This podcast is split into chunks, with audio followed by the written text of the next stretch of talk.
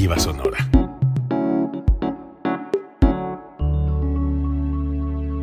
Código Libre.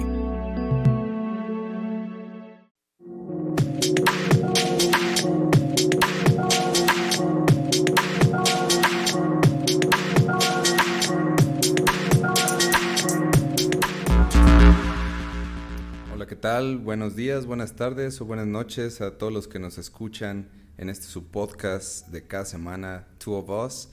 Um, pues seguimos retomando los temas de actualidad. El más reciente es eh, que pues un misil cayó en Polonia, Tau.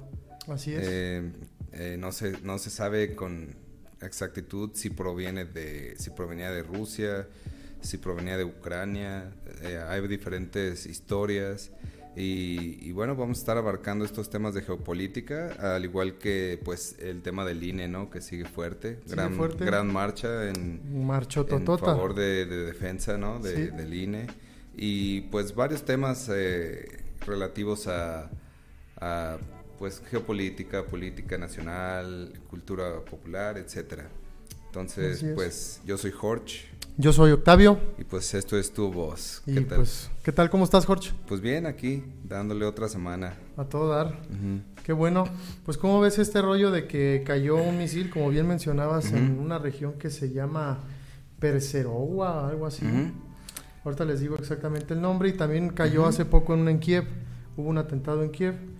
Y pues Zelensky, el presidente, dice pues que fue Rusia. Cayó en Przewodów. No sé exactamente cómo se diga, pero esa es Una ciudad de Polonia. de ¿no? Polonia exactamente. Que lo preocupante de esta situación, pues es que Polonia sí pertenece a la, A la a la OTAN. Y por lo tanto, pues hay una, pues cómo se puede decir, un tratado, hay un, un- pues hay un, Hay un acuerdo, hay podemos una- decirlo hay así. un acuerdo de varios países, eh, sobre todo de todos estos países que pertenecen a la OTAN. Eh, existe este acuerdo de que si un país es atacado eh, militarmente, todos los países dentro de la OTAN están obligados a responder. ¿no? Así es. Entonces, esto es lo preocupante de este asunto, que si eh, se comprobara que venía de Rusia el misil, pues la OTAN estaría pues Obligada compromet- a responder. Ajá, comprometida, obligada a atacar, lo cual pues nos llevaría a una situación todavía más desastrosa. Eh, sin embargo, eh, cuando al principio pues se decía que venía de Rusia, como bien dice Zelensky, salió a decir que, que había sido un ataque de, de parte de Putin. Eh, también a- a- a- sumado a esto hubo ataques en, en Kiev, ¿no? Hubo ataques, este, se sabe que bombardearon el sistema eléctrico Así es.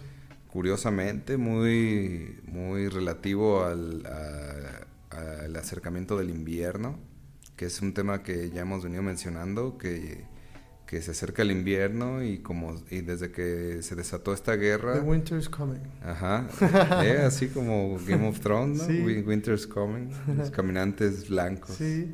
de Rusia Es que también hay que darle un contexto a la gente como para que nos entienda, ¿no? Aquí en México te pones una cobija de tigre y pues ya la armas, ¿no? Para el frío Sí, sí, ahí sí. en tu casa sin problemas. Mm, Pero en regiones de Europa, pues es muy diferente el frío y usualmente las casas tienen calefacción y esa calefacción es alimentada a través de energía eléctrica. así es Lo curioso es que justamente Rusia alimenta a esos países que requieren de ciertos combustibles o que requieren de algún mineral para generar su energía eléctrica. Así es, es correcto. Eh, toda gran parte de la energía que se utiliza en Europa proviene principalmente del gas ruso Ah, Exactamente. para generarla. Eh, eh, ah, también, pues obviamente hay otros combustibles como el carbón, como...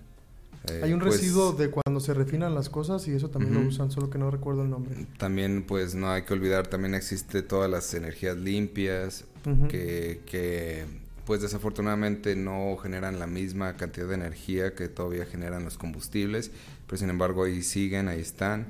Eh, sí, y esto pues pone en, una posición muy difícil pues a toda esta parte de Europa, ¿no?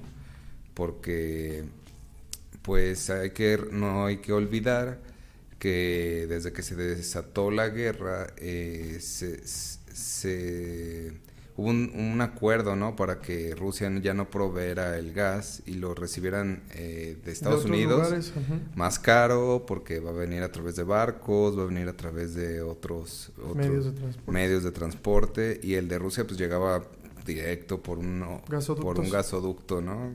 Entonces, pues todo esto ha venido complicando mucho las cosas. Eh, siempre que tocamos este tema, eh, veníamos preguntándonos qué va a pasar este invierno, porque pues a, medida que avanza la guerra, pareciera que Rusia solamente se fortalece, ¿no? Pareciera, justamente eso pareciera.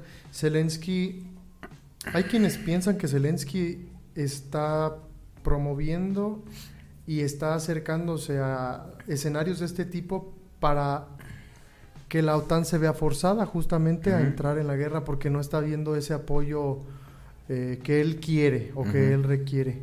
Sí le dan armas y cosas así y dan ciertos, eh, ciertas declaraciones los países que son miembros de la OTAN, pero considera, creo, el presidente ucraniano que no está recibiendo el apoyo que necesita y hay quienes dicen, justamente, retomando otra vez este tema, que está forzando a que entren, como bien decía hace rato. Te voy a hacer una pregunta, Jorge. Imaginemos que entran a la guerra. ¿Qué escenario tiene el mundo? ¿Qué escenario se nos viene, pues?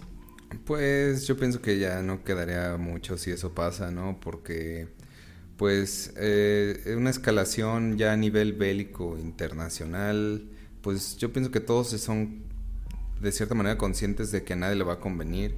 Nos metería en una crisis todavía más profunda de la que el COVID ya nos, pues ya nos ensartó pues eh, prácticamente se borraría Europa, ¿no? Con esto, gran parte de Europa, de Eurasia, acabaría devastadísima. podría desatarse una guerra nuclear. Eh, yo pienso que más bien si hay una especie de, de si hay una especie de guerra o, o si hay una especie de por así decirlo competencia pero yo pienso que, que la guerra real eh, o la guerra mundial está más en el ámbito económico, tecnológico, mm, social también, porque pues hay ahorita como una lucha muy fuerte de ideologías, eh, tan, las conservadoras contra las progresistas que ya estaremos hablando de eso justo por la de la reforma, ya estaremos hablando en eso. Entonces, esto es algo que pasa a nivel mundial, ¿no? Y si, si te fijas, este, ya no es como que comunismo contra capitalismo, ahora son pues diferentes ideologías que se van reagrupando de maneras distintas. Eh, Fíjate que en razón de eso yo he escuchado al maestro Jalife Rame, a este gran analista geopolítico, que si alguna vez nos ve, pues, hola maestro, lo he escuchado decir que él ya no ve justamente esa lucha de comunismo contra conservadurismo o contra fascismo y estas cosas, sino que ve más, o de la derecha contra la izquierda, él ve más una guerra como los globalistas contra los nacionalistas. Eso es lo que yo le he escuchado decir a él. Sí, esto es un patrón que se está viendo en, eh, pues en todo el mundo prácticamente. Eh, pues de alguna manera sí ya se podría decir que, la era de la globalización como que está transformándose, está cambiando y, muchos países están optando por políticas más nacionalistas, más ver hacia adentro en vez de, vender todo o, convertir el mundo en un mercado general. Ahora muchos ya se preocupan por sus recursos. Eh, eh, simplemente pues ahí está Latinoamérica, ¿no? Que, que desde, desde que ganó Lula en el 2000, que 2005, 2000, algo por allá. No, recuerdo, eh, por ahí. Vino, una oleada en Latinoamérica también, eh, que, que pues ya lo venimos viendo todavía en, por ejemplo, países como Chile. Yo tengo ahí en, ese en razón de eso, quiero que ¿Tú ves al socialismo triunfando en toda América Latina? Pues Digo socialismo porque algunos son comunistas, otros son pues socialdemócratas, otros... Es que me cuesta trabajo ya identificar eh, socialismo. Incluso pienso que el socialismo como tal pues ya no, ya no existe, ¿no? O tal vez nunca existió porque... O vamos a decir una visión más progresista. Ajá. Vamos a decirle de esa manera. Más progresista que conservadora. Tú ves esa visión que sí son banderas que trae, por ejemplo, Lula, que trae este chileno que acaba de ganar. Aquí lo, que- pues Andrés Manuel también. ajá, el que trae también este... Eh, eh, Argentina, ¿no? También. Pero fíjate, Argentina está sumido en una crisis como nunca en su historia, güey. Como nunca en su historia. Una cosa de verdad mala onda. Fatal. Fatal, así de que tiene una inflación de más del 50%, ¿no? Pero te, te digo esto porque justamente el mundo está padeciendo, lo decíamos en el podcast pasado, pues como de una división entre los dos bandos, ¿no? O sea, la raza ahora, No, ah, pues, tú eres, aquí en México eres pues, fifí, tú, ah, pinche chairo. y No, así, pues la, vamos a hablar a nivel como geopolítico, eh, por ejemplo, como pensando, por ejemplo, eh, piensa en Rusia, ¿no? Rusia, eh, pues no es comunista, eh, pero sigue teniendo, pues, una fuerte influencia de, de, pues, el comunismo y el socialismo que tuvieron hace muchos años. Pero sin embargo ellos eh, son muy estrictos, no permiten eh, esta ideología progresista LGBT. Conservadores en ese sentido, eh, sí. O sea, Rusia como, como un país eh, Occidental, pues, podemos decir. ajá. muy poderoso, opta por, por cerrarse a todas estas nuevas ideologías. Sin embargo, Estados Unidos, por, lo, por el otro lado, eh, es completamente progresista, pero también hay una gran batalla interna en Estados Unidos para detener el progresismo. Ya lo vimos con, con lo del aborto, el tema del aborto. Y, y, pues entonces esto parece ser algo pues muy general, ¿no? Muy de todo el mundo está como teniendo estos esta Como esa lucha, como que ¿no? se empieza a, a convertir como tipo agua y aceite, ¿no? O sea, todos o, te- o eres de un bando o eres del otro o apoyas un, un una ideología o apoyas otra, ya todo como que se está hegemonizando, por así decirlo, está pues convirtiendo En esos dos bandos, ajá, ¿no? se está hegemonizando en dos ideologías o en dos, dos formas de ver el mundo, ¿no? Eh, es curioso porque pues no se sabe hacia dónde va a ir el mundo, puesto que todavía seguimos en un... en, pues la economía sigue siendo global, au- aunque la quieran detener o aunque, o aunque quieran ser nacionalistas las posturas, pues siguen dependiendo los países de otros países. Como México, en el tema alimenticio dependemos de Estados Unidos, dependemos de China, dependemos de, eh, de India, Ujú, de sí, Ucrania incluso en algunos Ujú. granos. O sea, dependemos de muchos países porque no tenemos justamente esa seguridad alimentaria eh, Ujú. dentro del país. Y No por eso a tenemos- veces que me ajá. preocupa esa visión nacionalista, porque siento que tiende a ser más populista que realista. güey. O sea, como que su discurso nada más busca aglutinar conciencias y personas en lugar de que la gente se cuestione realmente qué es lo que le están diciendo y por qué se lo están diciendo y por qué lo necesita o por qué no lo necesita o qué es lo más Así conducente o, o qué no. No, pues eh, lo vimos en eh, tiempos de la pandemia, por ejemplo, como pues eh, simplemente desde qué vacuna te vas a poner, ¿no? De dónde viene, qué país. ¿Cuál eh, te pusiste? Dicen. Ajá, sí, sí, sí. O sea, Ujú. eh, eso, habla- eso es un ejemplo muy claro de, de pues cómo, incluso hasta el tema de lo, de, de toda esta ah, onda de las conspiraciones también es un poco populista, por así decirlo. Es Sí, un- claro. parte de ese rollo de, eh, o sea, eh, lo vimos en Estados Unidos, como una empresa utilizó Facebook para eh, ex- extraer todos los datos personales para mandar publicidad eh, política muy adecuada para cada, Para o cada muy persona. personalizada para cada persona y gran parte de toda esa esa pues campaña de mercadotecnia pues estaba basada en conspiraciones y cosas por el estilo. En la pandemia también pasó. Y Facebook como que se fue regulando poco a poco y, y ahora ya no veo mucho de eso fíjate en Facebook. De De hecho, menos ese quiebre se dio justo con Trump, ajá. Porque Trump decía que eran fake news y no sé qué, y Ajá, toda sí, esta sí, sí. Y comenzaron más bien a banearlo a él y así, ¿no? Sí, Pero, eh, sí. Ya, ya no veo mucha... De hecho, ya no me aparece mucha información política en mi, en mi Facebook. Eh, Curiosamente, ahora que me pongo a pensar, como que Facebook cambió su, sus estrategias porque también pues esto le dio mucha mala fama, ¿no? Mucha, mucha mala publicidad.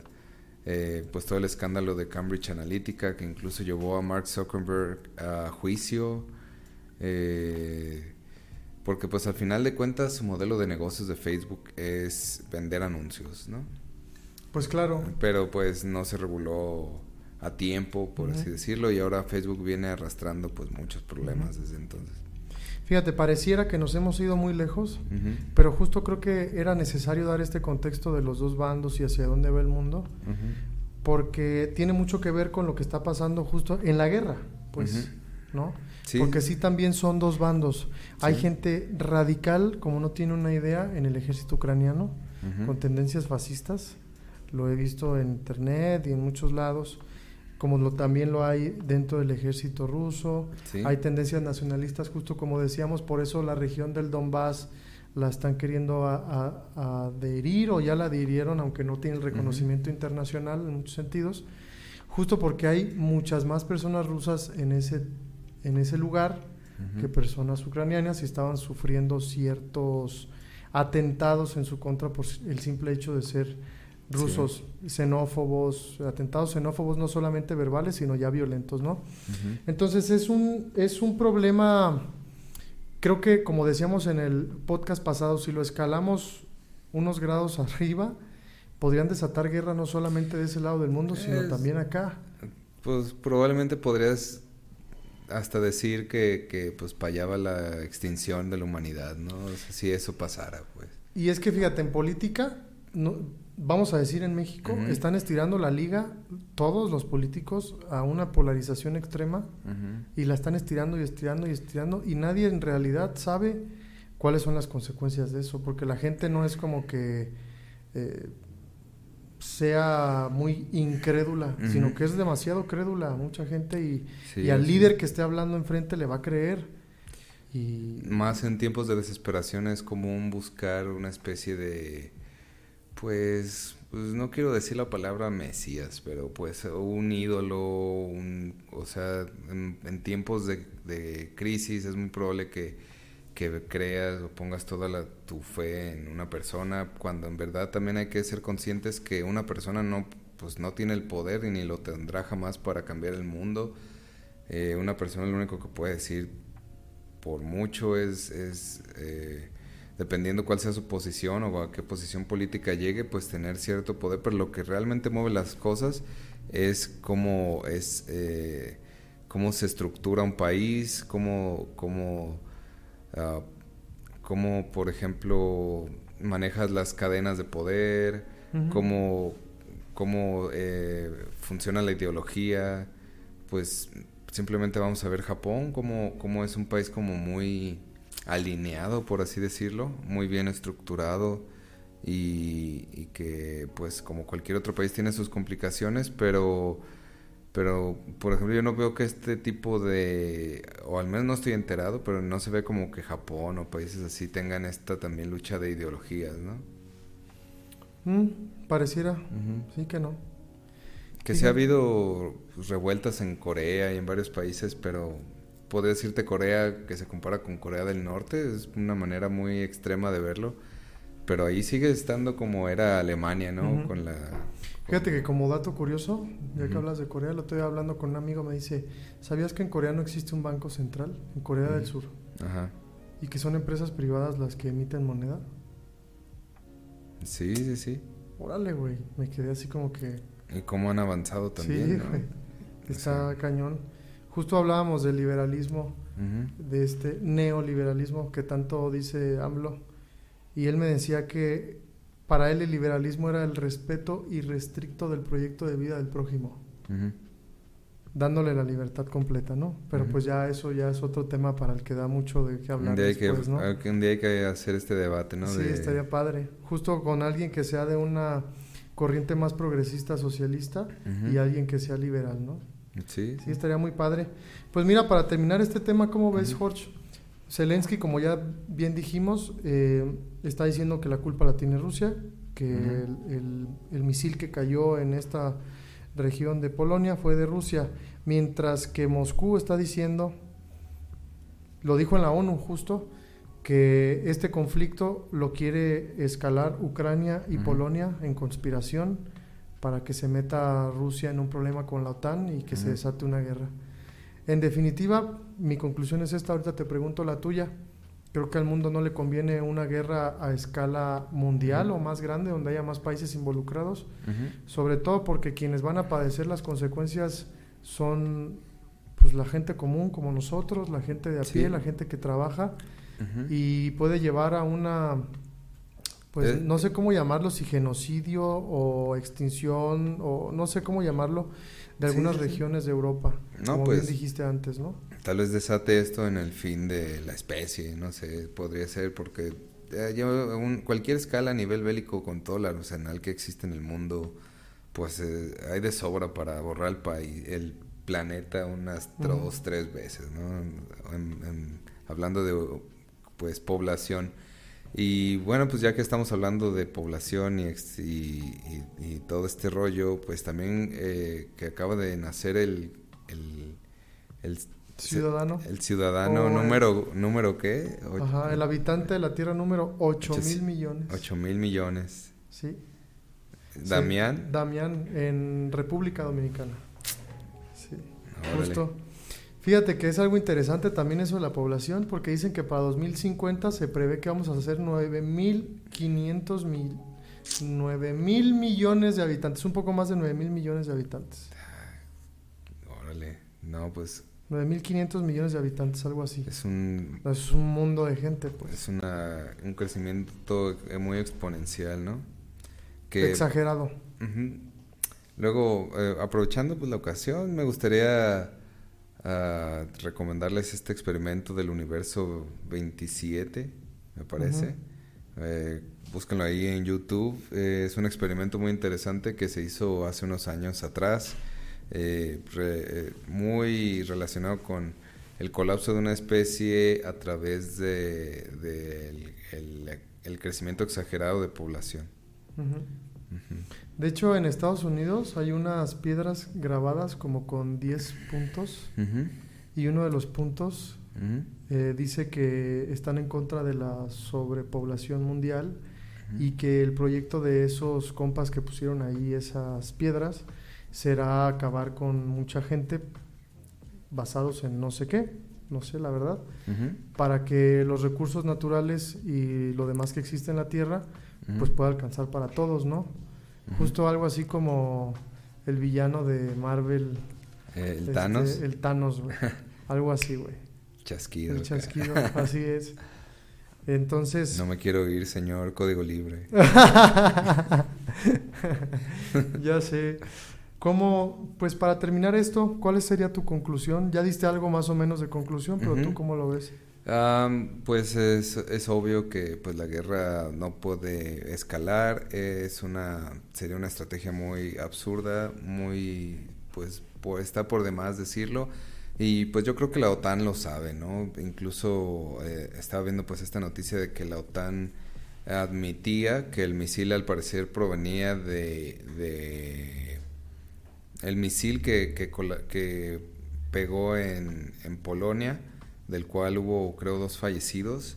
Eh, la OTAN salió a decir que, que al parecer sí venía del sistema de defensa aéreo de Ucrania. Oh, es O sea, cierto. Entonces la OTAN ya lo dijo, la OTAN, bueno, eso vi en la última actualización de las noticias que revisé. Eh, pues muy prudentemente yo pienso que entonces el- la OTAN misma está, está diciendo que fue un accidente de, del sistema de defensa aéreo ucraniano, ¿no? O sea, lo cual me parece pues una pues una una postura muy prudente por parte de la OTAN. Y, y, pues sí, como conclusión no hay que más, no hay mucho que decir, es, eh, no puede escalar esta situación y pues también no hay que olvidar que, que la guerra en Ucrania nos ha metido a todos en una especie de crisis económica, en una crisis alimentaria, eh, que todavía seguimos arrastrando al día de hoy y que no parece tener una solución rápida todavía. De hecho, estoy buscando información de lo que te acabo de decir y, empata con lo que dices. Eh, de las piedras estas, son las Me pareció muy interesante, por cierto, ese punto. The Guidestones, Ujú. están en Georgia, como las piedras guía, ¿no? Eh, y fíjate lo que dicen las 10 inscripciones, ¿no? Y se desata toda una conspiración, pero tiene que ver con esto. Dice que el, primer como mandamiento ponen que debería ser mantener a la humanidad por debajo de 500 millones para que tenga un, un perpetuo equilibrio con la naturaleza. Dirigir la reproducción es la 2, con sabiduría, mejorar la aptitud y la diversidad. Pero estas piedras, eh, ¿quién las puso o cómo Pues mira, aquí dice que se erigieron... Eh, se inauguró el monumento en 1980. Órale. Y la, ahí la población era de 4.500 millones en, 1980. O sea, acá somos el doble en 40 años, güey. Es una cosa increíble. Sí, no, es, un crecimiento exponencial. Y, por eso lo volví a repetir porque acabas de decir que los recursos naturales tenemos pues un montón de crisis, eh, por ejemplo, alimentaria aquí en México, pues tienes la dicha de que vas a la esquina y comes algo y ya, ¿no? Pero hay lados del mundo donde neta no tienen que comer, Jorge. no, no tienen absolutamente nada. Hay gente arrastrándose en este momento en el suelo porque no tiene absolutamente nada que comer. Y es todo un debate, ¿eh? Porque pues también luego sale mucha gente a decir que por qué la gente tiene hijos o que por qué la gente si no tiene dinero tiene hijos no sé si ese sea el verdadero problema. Creo que más bien es un problema de, no sé cómo llamarlo, distribución social. No sé, por ejemplo, países como China te dicen que no tienes permitido tener más de dos. Esas son las medidas que ellos toman. Pues que esos son un montón, eh, güey. ellos si les, se les explota un edificio, no hay no hay bronca, ¿no? Porque pasan muchos accidentes también. Hay muchos todavía, dicen. muchos, me ha tocado ver muchos videos de explosiones así monumentales en China que, que es información como muy cerrada, ¿no? muy, que prefieren ellos mantener muy protegida, pero sí hay muchos casos eh, de que también en China muere muchísima gente cada día. Ah, a veces este hasta llegué a ver videos de los fríos que son ya en ciudades así de grandes donde hay tanta sobrepoblación.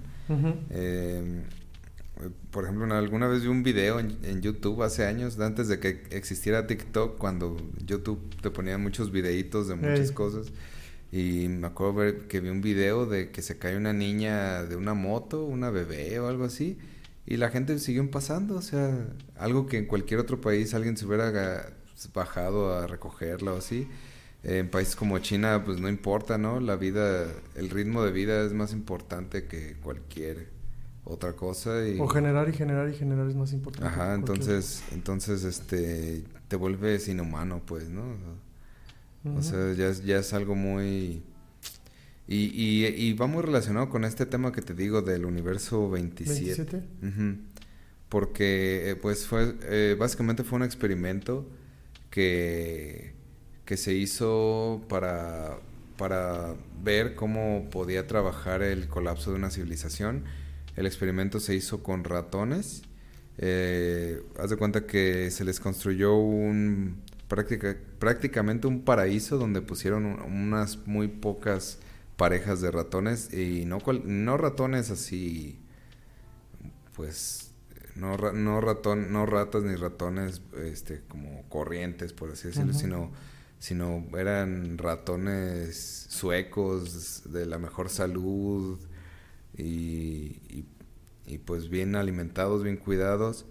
Y pues estos ratones se seleccionaron cuidadosamente para, para ponerlos en un espacio como, como esta cabina, más o menos, donde iban a tener agua y comida infinitas. Y a medida que el experimento va avanzando, eh, empieza a crecer exponencialmente, ¿no? Eh, y, pues empieza a ser un, un, verdadero relajo. Verdadero show ahí, eh, pero pasan cosas muy interesantes en el experimento. Por ejemplo, uno de los temas que a mí me pareció más impresionante por, por cómo van escalando las cosas, ¿no? Haz de cuenta que todo es felicidad hasta que ya la población rebasa los, las distribuciones de comida, ¿no? Entonces empiezan a, crear como especie de tribus o clanes. Luego eh, empieza a haber eh, ratones que, que, no, que al parecer no son capaces de, de luchar contra otros machos por la, por la reproducción con las hembras. Entonces estos ratones empiezan a, son expulsados o se aíslan de, de, las tribus y se van al centro del cuarto donde no hay nada y después estos ratones, este, como por así decirlo, expulsados de la sociedad, eh, después empiezan a, hacer ataques a otros ratones, se los empiezan a comer, empiezan a ser sumamente violentos después de esa situación. Y, llega un punto en el que empieza a crecer, a crecer la población de ratones y las, y las hembras empiezan a, a estresarse, empiezan a comerse a sus propios hijos, este eh, ¿Qué más pasa en el experimento? Que sí me acuerdo. Eh, después las, eh, las hembras, los, los machos huyen de las tribus para proteger a las hembras. O, o sí, prácticamente huyen por el estrés y son las hembras las que se quedan a cuidar los hijos. Entonces el estrés recae en las hembras y luego pasa todo este rollo que se comen a los hijos, empiezan a tener hijos que, que como las madres sufren un estrés muy cañón, los hijos eh, nacen, eh, los, eh, por así decirlo, ya violentos. Ya las generaciones que vienen después de eso empiezan a ser sumamente violentos. Y una de las cosas que a mí más, yo creo lo que más me impactó de este experimento es que empieza a haber una serie de ratones hedonistas que solamente se preocupan por cuidar su pelaje, lamer su pelaje, se van a unas áreas separadas de, de como que son muy listos y se, y se van a áreas ocultas del de, espacio, del, ajá, donde encuentran comida, encuentran a otros ratones así iguales, pero ya no les ya no se interesan por procrear, simplemente por cuidar su imagen, eh, como muy hedonistas, ¿no? Muy eh, metrosexuales. Ajá. Entonces ya no ya no se reproducen. Entonces empieza a haber una gran un gran sector de la población que se está matando por la comida o por la lucha o por, eh, o por las hembras y están todos estos ratones que se aíslan y no quieren tener eh, o no les interesa no les interesa procrear pues. O sea ya no tienen actividad sexual solo se la pasan relamiendo su pelaje comiendo y así. Y y este me parece que al final cuando llega a un pico la población, no me acuerdo cuántos, eh, creo que llegan a haber más, de mil ratones, me parece, y exponencialmente de estar en la gráfica así subiendo, eh, cuando llega al pico final, cae en picada, y ya al final quedan como 10 ratones nada más vivos, de los cuales la mayoría son adultos que ya no pueden reproducirse. Eh, y ahí se colapsa, se, colapsa el experimento con ningún ratón eh, en vida. Pues entonces, que no colapse el experimento humano pronto. es, interesante. Eh, también hay que tomar en cuenta pues que esto fue en un espacio pues muy reducido, pues este, pero por ejemplo varias de estas, estos, por así decirlo, cosas que se ven en este experimento las podemos ver en lugares donde vive mucha gente, ¿no? Como ciudades muy grandes, ciudades eh, donde vive muchísima gente. Empezamos a ver algunos patrones muy similares a los de este experimento. Entonces, sí, búsquenlo, el, el universo 27. Suena muy interesante, la neta. Muy, muy interesante. Y muy, muy relacionado, pues, con este tema de demográfico, ¿no? De la sobrepoblación. También hay un tema que luego me gustaría que abordáramos sobre la la, este tema de la sobrepoblación, pero que tiene que ver con que las personas van sacando, las clases más altas van sacando otras personas de lugares donde es más asequible vivir y a su vez esas personas sacan a otras de otros lugares, se llama gentrificación. Sería muy, muy interesante hablar de eso. En la Ciudad de México hay un fenómeno durísimo de gentrificación. No, pues eso es, y no solo en la Ciudad de México, cualquier ciudad turística por ejemplo, Sayulita, ¿no? O sea, Tulum, o sea gentrificación se refiere a, o sea, como para explicárselo así bien a nuestra audiencia, este tema, es de cuenta que la gentrificación es, haz de cuenta, tú tienes tu casa en el centro, ¿no? de, la piedad. Y por X o Y razón, eh, el salto, alguien limpia el río Lerma y el salto se pone increíble y entonces la piedad se convierte en una ciudad turística a nivel mundial entonces empiezan a llegar muchos eh, pues gringos, ¿no? O gente extranjera y se convierte en un foco pues de turismo muy muy fuerte. Entonces eh, alguien llega y te dice, eh, Octavio, te, tu casa ahora vale tanto. Te la compro para, para yo rentársela a, a, estas, personas. que vienen. Y entonces este, empiezas a notar que sube la comida, que, sube, el precio de las rentas, ¿Sí? que sube el precio de todo.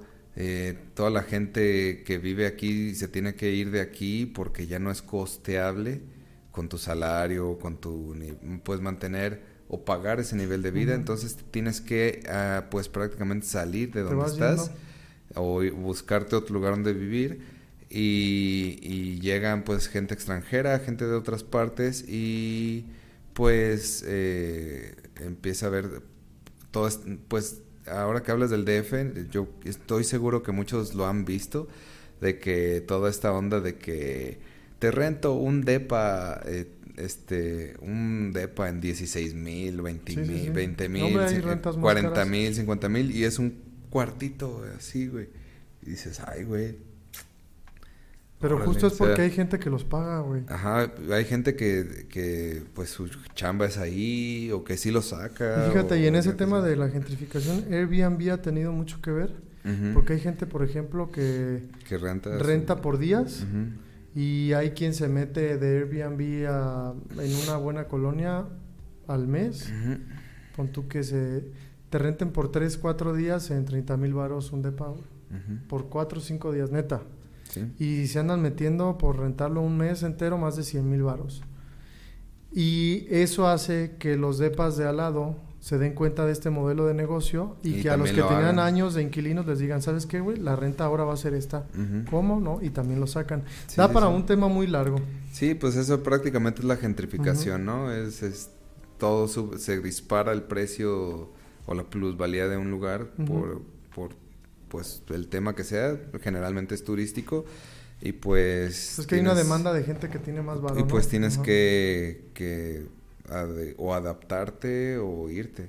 Que generalmente la gente se va. No se diga en, ciudades turísticas como pues, de, playa o así, donde hasta el agua es escasa porque se la tienen que dar a... A, los hoteles y a los lugares de lujo y así. Sí, o sea, es una, pasa una serie de cosas que, pues bueno, eh, así funciona pues también la economía y y desde que se puso de moda, no sé si, como bien dices, a, través de Airbnb o, o, parecidos, eh, pues eh, en varias ciudades ha pasado esto y ahorita está pasando en el DF. Sí, de una manera muy, muy fuerte, muy, rápido. Muy brutal. Por Exactamente. Eh, pues qué mover, Jorge, si cambiamos un poquito de tema, justo tiene que ver con nuestro país. Eh, quisiera ver ¿Qué opinas, así, una noción rápida de la marcha del INE que pasó este fin de semana en varios lugares de la República, sobre todo en el DF, que vi un cálculo de un señor que le sabe a las estadísticas y a las matemáticas y, en Internet y decía que él veía que más o menos calculando el espacio que ocupa cada persona, los metros y cómo veía las fotos y los videos, él calculaba que hubo más o menos 640 mil personas en esa marcha eh, contra las 11.000 o 12.000 que dijo Martí Batres desde el C5 de la Ciudad de México, ¿no? O sea, que la neta que tenga poquita vergüenza, no manches. O sea, las imágenes no mienten. Sí. Pon tú que menos el 20% hayan sido unas 300.000 personas, güey. A la mitad vámonos al 50% neta.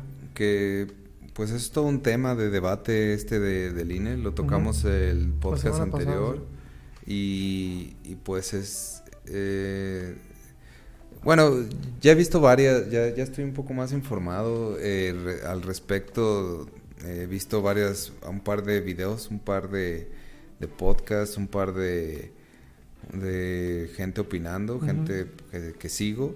Y pues la mayoría, la mayoría eh, admite que es una estrategia política. O sea, la verdad, la verdad es que toda la gente que he visto dice, pues esto es una estrategia política eh, como para tirarle a un cambio muy extremo, para al final negociar y al final lograr lo que desde un principio querían, ¿no?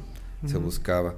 Ahora pues está esta defensa de, de, pues de la institución que, que pues al fin y al cabo como bien lo dijimos, pues es la que también puso este gobierno ahí donde está. Es que ha costado muchos años, güey. La neta, habría que decirle a nuestra audiencia más o menos cómo estaba la onda en México. Mira, hace tiempo, en los, antes de los noventas, la Secretaría de Gobernación se encargaba de organizar las elecciones.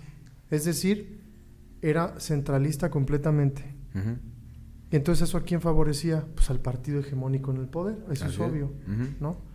Entonces hubo muchas luchas y justo cuando viene Cedillo se dan varias reformas también en el sistema electoral, en el poder judicial y en muchos sentidos para que se haya esta democracia y fue cuando hubo justamente la transición. Porque antes era IFE incluso. Ajá. Le cambia el nombre también Peña Nieto a INE, pero no se pretendía hacer lo que ahora estamos viendo, por ejemplo. He visto a varios de Morena que dicen, es que no se va a ir el INE, se le va a cambiar el nombre. A ver, carnal, ¿cómo que no se va a ir si se van a quitar los tribunales locales, si se van a quitar los institutos electorales locales? ¿De qué me estás hablando? Va a haber un Instituto Nacional Electoral y de Consultas que solamente va a estar en la Ciudad de México. ¿A quién va a favorecer? ¿A quién crees que vaya a favorecer? La neta no pues quiero yo decirlo, pero tú, ¿quién crees? No, pues siempre, si el, si el gobierno en turno hace modificaciones, pues seguramente va a ser a favor del gobierno en turno. Claro. O sea, eso es pues lógico.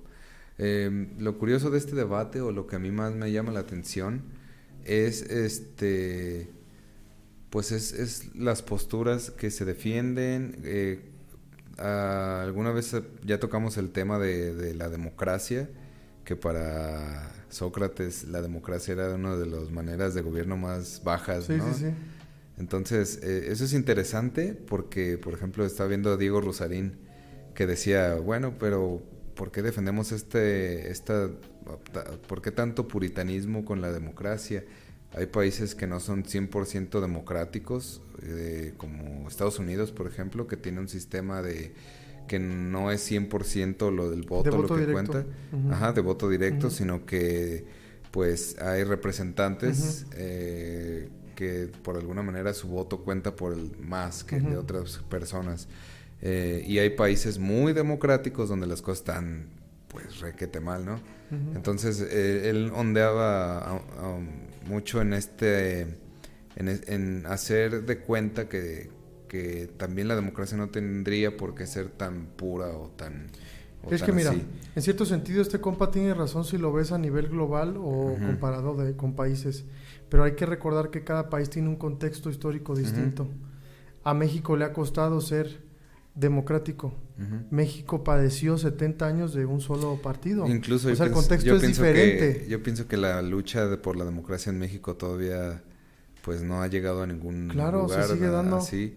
o sea, toda esta gente, imagínate, toda esta gente grande de la generación de nuestros papás, que les tocó vivir ese ese paso de la transición cuando nosotros éramos chicos y ese paso a que se creara el Instituto Nacional Electoral, todo ese rollo. O sea, cuando iban a, haber un, cambio de gobierno. Exactamente. Como el que nosotros vimos en ahora les dicen, a esos les dicen ahora, ¿saben qué? Vamos a quitar los institutos electorales de, la, de, todo el territorio y solamente va a haber uno y ese va a organizar todo.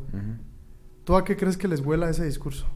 Porque pues sigue habiendo varias irregularidades, ¿no? En el es lo que habíamos dicho la vez pasada, se están pidiendo, se están pidiendo demasiados puntos, es una negociación como muy hasta absurda, por así decirlo, en donde pues al final es una lo que se busca es que se negocie para al final que consigan lo que quieren. Pues AMLO dijo que obviamente necesita las dos terceras partes de los votos de la Cámara de Diputados y muchos analistas creen que no los va a conseguir.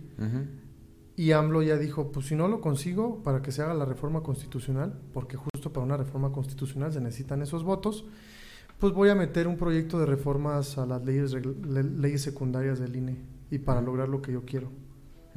Pues ya veremos entonces de qué cuero salen más correas, porque también la oposición vamos a ver qué, va a hacer, ¿no? Ahí sí Andrés Manuel podría tener mayoría eh, en ese sentido para hacer esas reformas.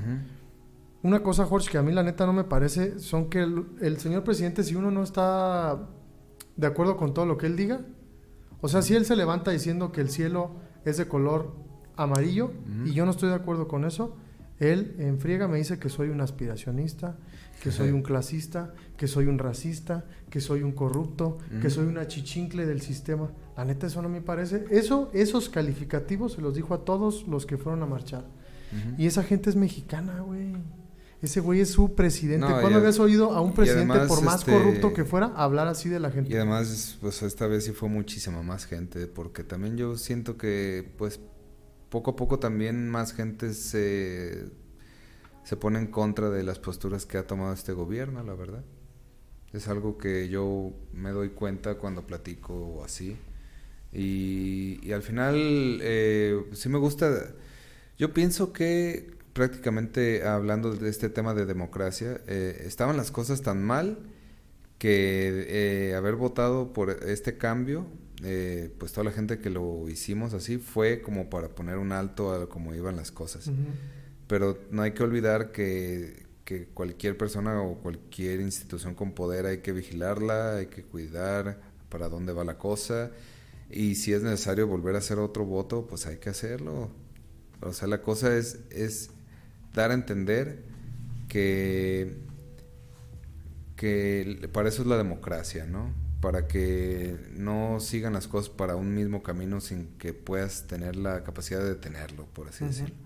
Si no hubiéramos podido detener las cosas como iban, pues también las cosas seguirían estando mal.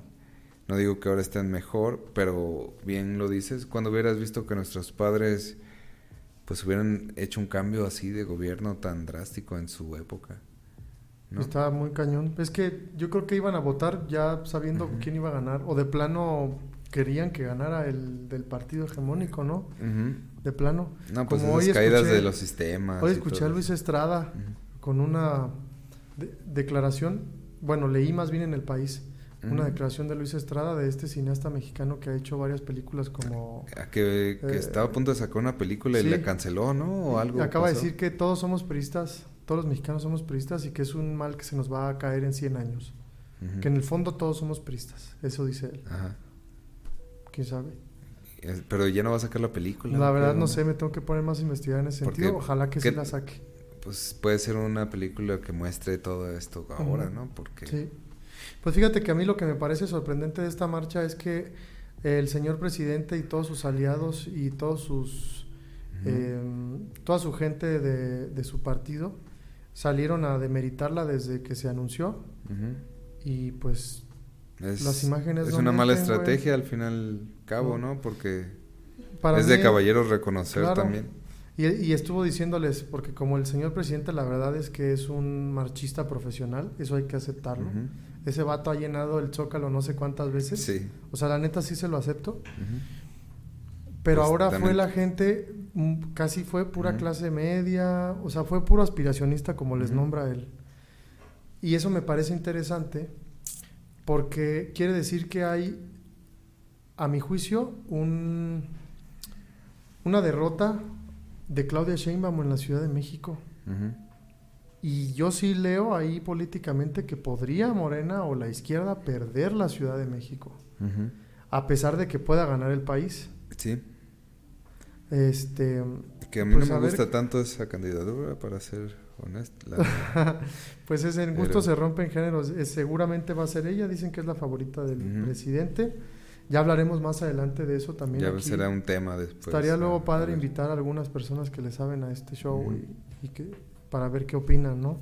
Sí, las cosas se están poniendo feas dentro de Morena porque pues hay muchas corrientes eh, relativas a cada candidato, ¿no? También hay que recordar que para que Morena llegara a donde está, pues eh, tuvo que agarrar de todo, ¿no? Y negociar con todos los partidos. Aunque los morenistas puritanos digan que no, claro. A ver, ¿Quién era Bartlett? De hecho, no estoy precisamente seguro ya qué tipo de partidos o qué ideología tiene, porque pues tiene gente del PAN, del PRI, del PRD. Pues es que la gente va por el poder. Mucha gente se va por eso. Es algo que se habló y es algo que hemos visto en los municipios, que gente que se había lanzado por el PRI ahora está en Morena o por Mira, la ideología vale pum. Ajá. A mí yo quiero poder, así todos los que se van así quieren poder. Y pues lo mismo que hemos dicho y seguimos diciendo, que pues es la misma gente, nomás con otra otro color, ¿no? No hay caras nuevas, no hay jóvenes interesados en participar. Eh, pues sigue viendo la política como pues algo muy De los absurdo, mismos, pues. muy sucio. Como el mismo grupo reinante, ¿no? En todos los partidos. Así es. Y eso está gacho, la neta, porque eso quiere decir que los compadrazgos, y es, lo decíamos en el podcast pasado, que los compadrazgos, el amiguismo y la grilla le gana el trabajo, güey. Fíjate, lo, lo más cura es que Peña Nieto cada vez tenía más razón, ¿no? De que, de que está en el ADN del mexicano, puede ser así, ¿no? que la corrupción era un mal Está cura, pues. cultural, algo así decía. Está cura porque, pues, eh, no es que no es que AMLO no sirva o sea malo o lo que sea, es que, pues, las estructuras de poder se siguen moviendo igual que antes, pues. O sea, y a estructuras de poder me refiero con todo el grupo de gente que sigue metida en la política haciendo las mismas cosas que siempre. Exactamente. Nada más como que cambiando el poder para un lado, para otro, pero pues sigue sigue pasando exactamente lo mismo, pues. Así es. Entonces, eh, pero mira, me da gusto que esta marcha haya sido pues significativa. Eh, es señal también que la oposición o, o el- no no tanto la oposición, más bien tal vez la gente ya La está gente organizando Está eh, enfadada ya. y, y pues también la oposición se tiene que poner las pilas ya a, a tener eh, alguien convincente, porque también no pueden eh, estar con lo mismo de siempre sin tener un... Yo todavía no sé qué candidato de la oposición Mira, puede ser. esa confiable. gente está ávida de un liderazgo. O sea, está saliendo a las calles diciendo no sabemos a quién seguir, güey.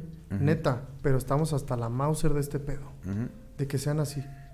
Así es. El problema es que es justo. No sabemos quién aglutine, quién pueda Ujú, eh, generar eso. Y creo que a México no le conviene otra persona que esté polarizando tanto. ujú.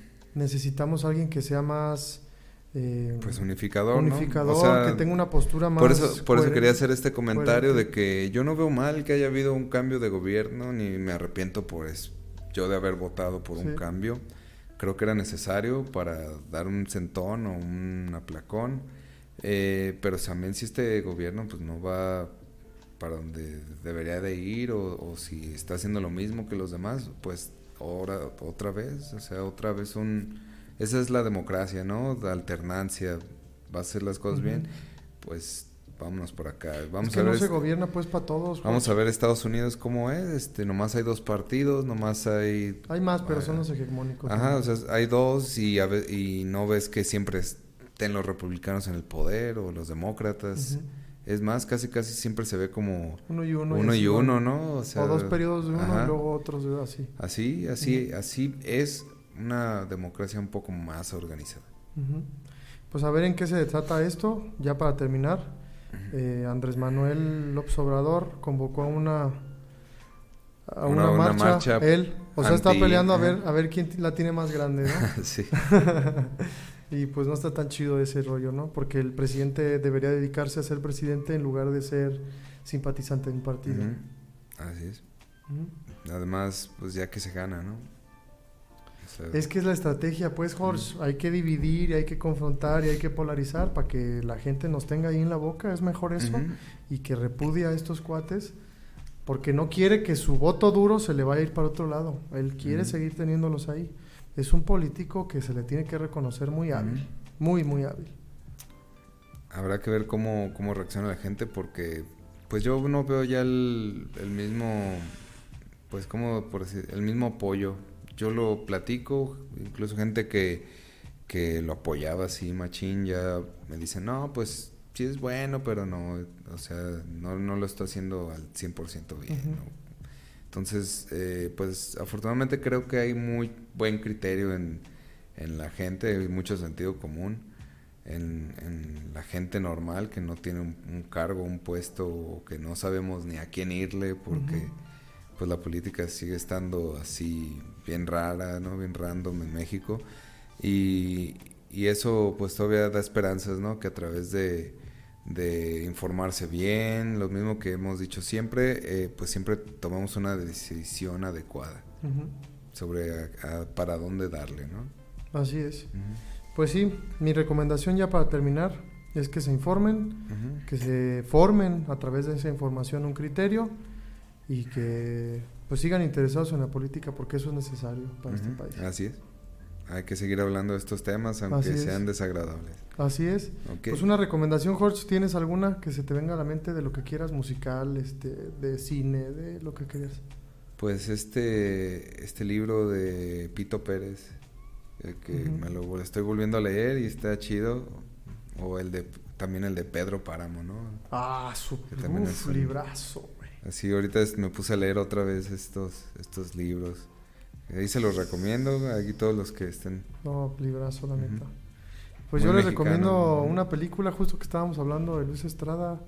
Creo que él es el director de La Ley de Herodes. Tiene esta trilogía de Del La Ley de. Herodes, El Infierno y... Y una que salió en el, en el y- periodo de Peña Nieto. Ajá, La Dictadura Perfecta. La dictadura perfecta. Buenas, buenas películas. Así es. Ujú. Y pues que esta otra que no quiere sacar, sácala Luis Estrada si me estás viendo. me pregunto si a sa- verla, güey. a ver si sale Damiana Alcázar, ¿no? Ajá, otra vez. Bueno, muy bueno, muy bueno. pues un gusto. Este, gracias por vernos, sintonizarnos. Eh, recuerden dejar ahí sus comentarios. Este, ahora no hemos podido mandar saludos porque estamos pregrabando este programa, pero ahí vamos a estar al pendiente contestando y pues yo soy Jorge Yo soy Octavio. y esto es Tu Voz.